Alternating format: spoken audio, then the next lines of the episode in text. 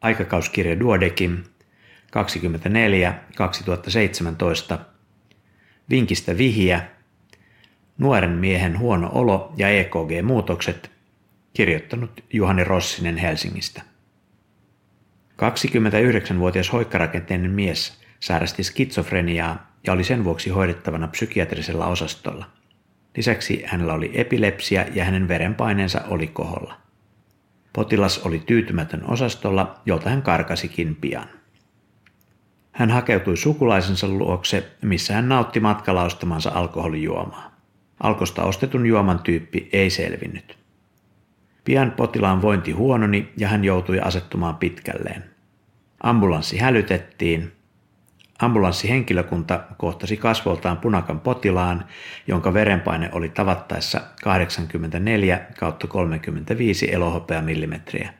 Uloshengitysilman perusteella etanolipitoisuus oli 0,8 promillea. Potilaalle avattiin suoniyhteys ja hän sai 1000 ml Ringerin liuosta ennen sairaalan päivystyspoliklinikkaan saapumista. EKG rekisteröitiin potilaan saavuttua klinikkaan.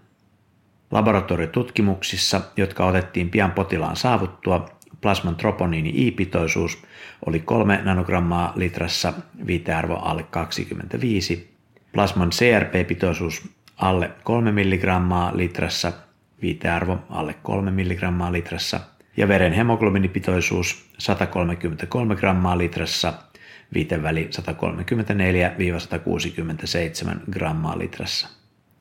Mikä potilaan voinnin oli heikentänyt? Luen vastauksen hetken kuluttua.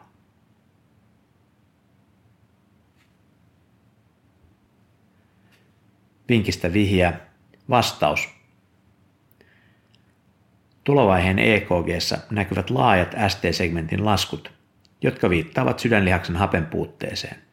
Potilaan iän perusteella sepelvaltimotauti oli epätodennäköinen. Matala verenpaine, ihon punoitus ja huono olo sekä havaitut EKG-muutokset sopivat disulfiraamin eli antabuksen ja alkoholin samanaikaiseen käyttöön.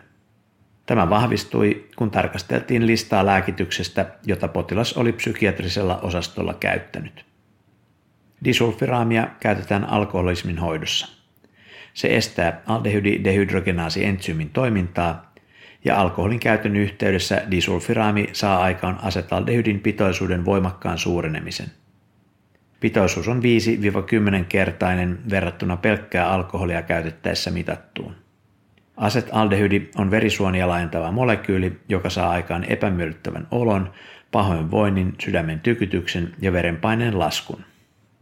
Disulfiraami estää dopamiini beta-hydroksilaasientsyymiä, joka johtaa noradrenaliinipitoisuuden pienenemiseen, mikä taas edistää hypotension syntyä asetaldehydin ohella. EKG-muutosten syynä on todennäköisesti sydänlihaksen hypoperfuusio. Kirjallisuudessa on kuvattu joitakin vastaavanlaisia tapauksia, joissa disulfiraamin ja alkoholin yhteiskäyttö on aiheuttanut potilaan sydänlihasvaurion ja kardiogenisen shokin.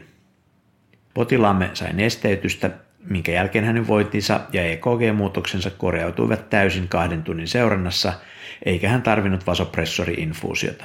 Hän palasi takaisin psykiatriseen sairaalaan hoidettavaksi. Tämä ja paljon muuta www.duodekimlehti.fi. Kiitos kun kuuntelit.